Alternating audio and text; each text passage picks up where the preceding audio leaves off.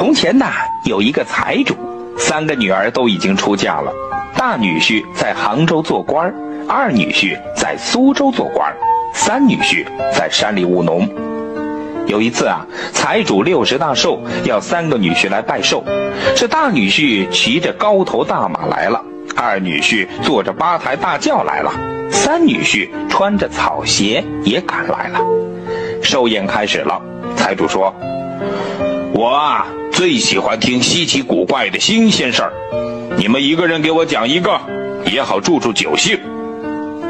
大女婿说：“岳父大人寿比南山，我在杭州当官，看到一个大浴盆有多大？您知道吗？曹操的八十万大军都能在盆里洗澡呢。”丈人听了连声说稀奇。接着，二女婿说了：“岳父大人福如东海。”我在苏州当官我们那个城里啊有一个大堂鼓，一锤敲下去，那鼓声能够从初一响到十五嘞。丈人听了又点点头，嗯，这个也稀奇，稀奇呀。轮到三女婿了，这三女婿没见过什么世面，就抓了抓头皮说：“呃，丈人大人福寿无疆，我。”我在山里看到一头水牛，一口气吃了三亩黄豆。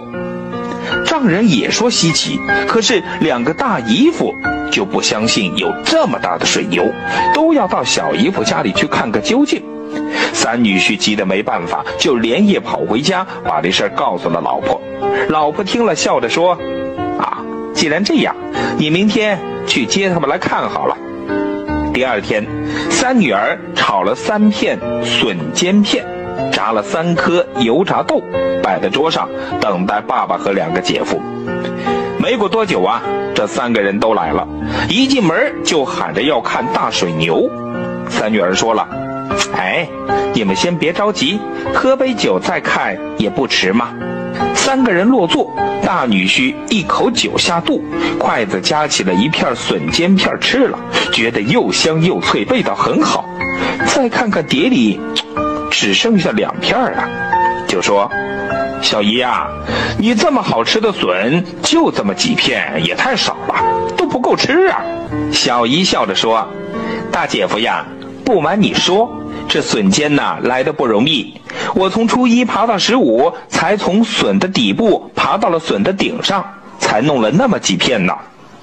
大姐夫说：“哦，这世上哪有那么高的笋啊？哎呀，没有那么长的笋，哪能长出那么大的竹子？